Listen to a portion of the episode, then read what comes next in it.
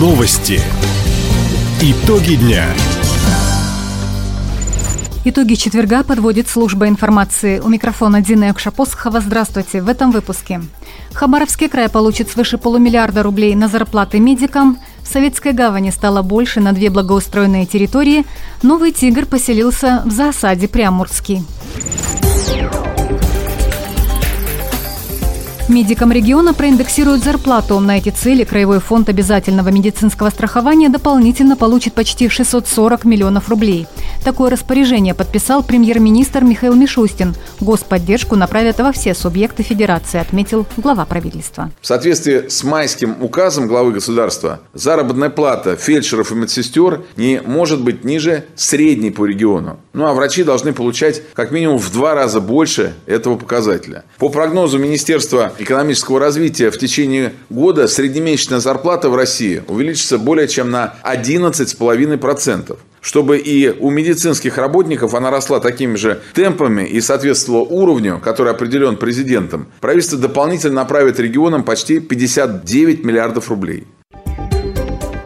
Михаил Мишустин поручил чиновникам на местах проследить, чтобы деньги врачам и медперсоналу перечислили вовремя и в полном объеме.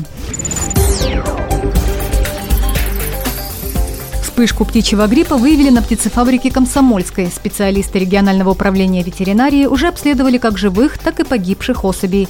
О результатах рассказала начальник отдела организации проведения карантинных мероприятий и лечебной работы ведомства Марина Данилова. Мы получили результат лабораторного исследования, что у нас выявлен возбудитель гриппа А. Но с целью уже уточнения диагноза, дабы типировать его, это или высокопатогенный грипп птиц, или низкопатогенный, пробы направлены в референтную лаборатории Россельхознадзора. На сегодняшний день мероприятия по недопущению распространения вируса гриппа птиц по территории Хабаровского края проводятся в полном объеме. Все мероприятия проводятся под контролем специалистов госветслужбы. Все необходимое выполняется.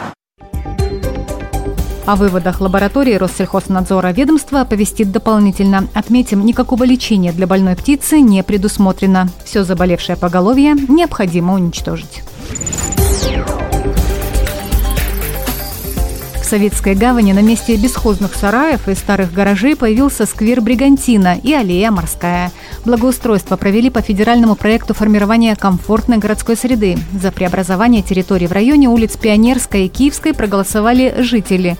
Общая стоимость работ почти 19 миллионов рублей.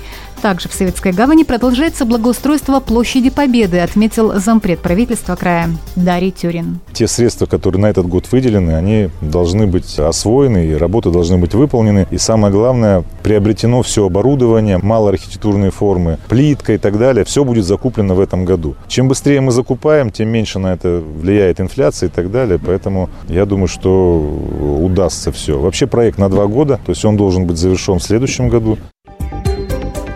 Напомним, проект реконструкции площади Победы победил во всероссийском конкурсе по созданию комфортной городской среды в малых городах. Стоимость работ – 130 миллионов рублей, из них 70 миллионов – средства федерального бюджета. Депутаты парламента региона направили официальное письмо в Госдуму с просьбой увеличить выплаты тем, кто ухаживает за инвалидами и пожилыми людьми. Для этого необходимо внести поправки в федеральное законодательство.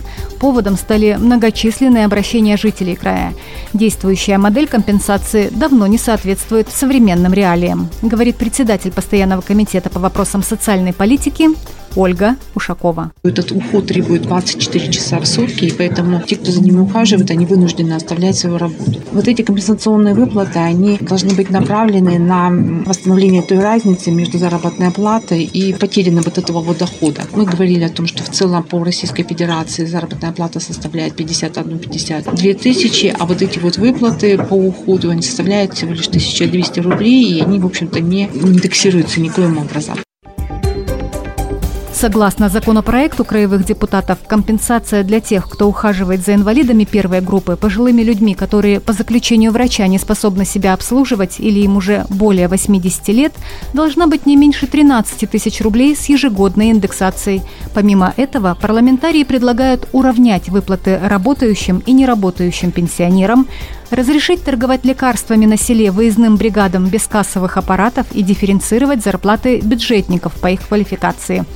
Такие обращения народные избранники также направили в Госдуму. Инициативы депутатов поддержала руководитель Хабаровского краевого объединения профсоюзов Галина Каноненко. Организация проводит аналогичную работу. По словам Галины Каноненко, совместные усилия профсоюзов и парламента региона позволят быстрее достичь положительного результата.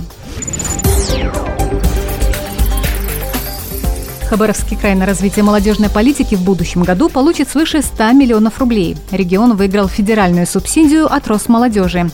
Деньги направят на воплощение проектов по направлениям креатив, карьера, добровольчество, лайф, события, гранты, медиа, патриотическое воспитание и бизнес.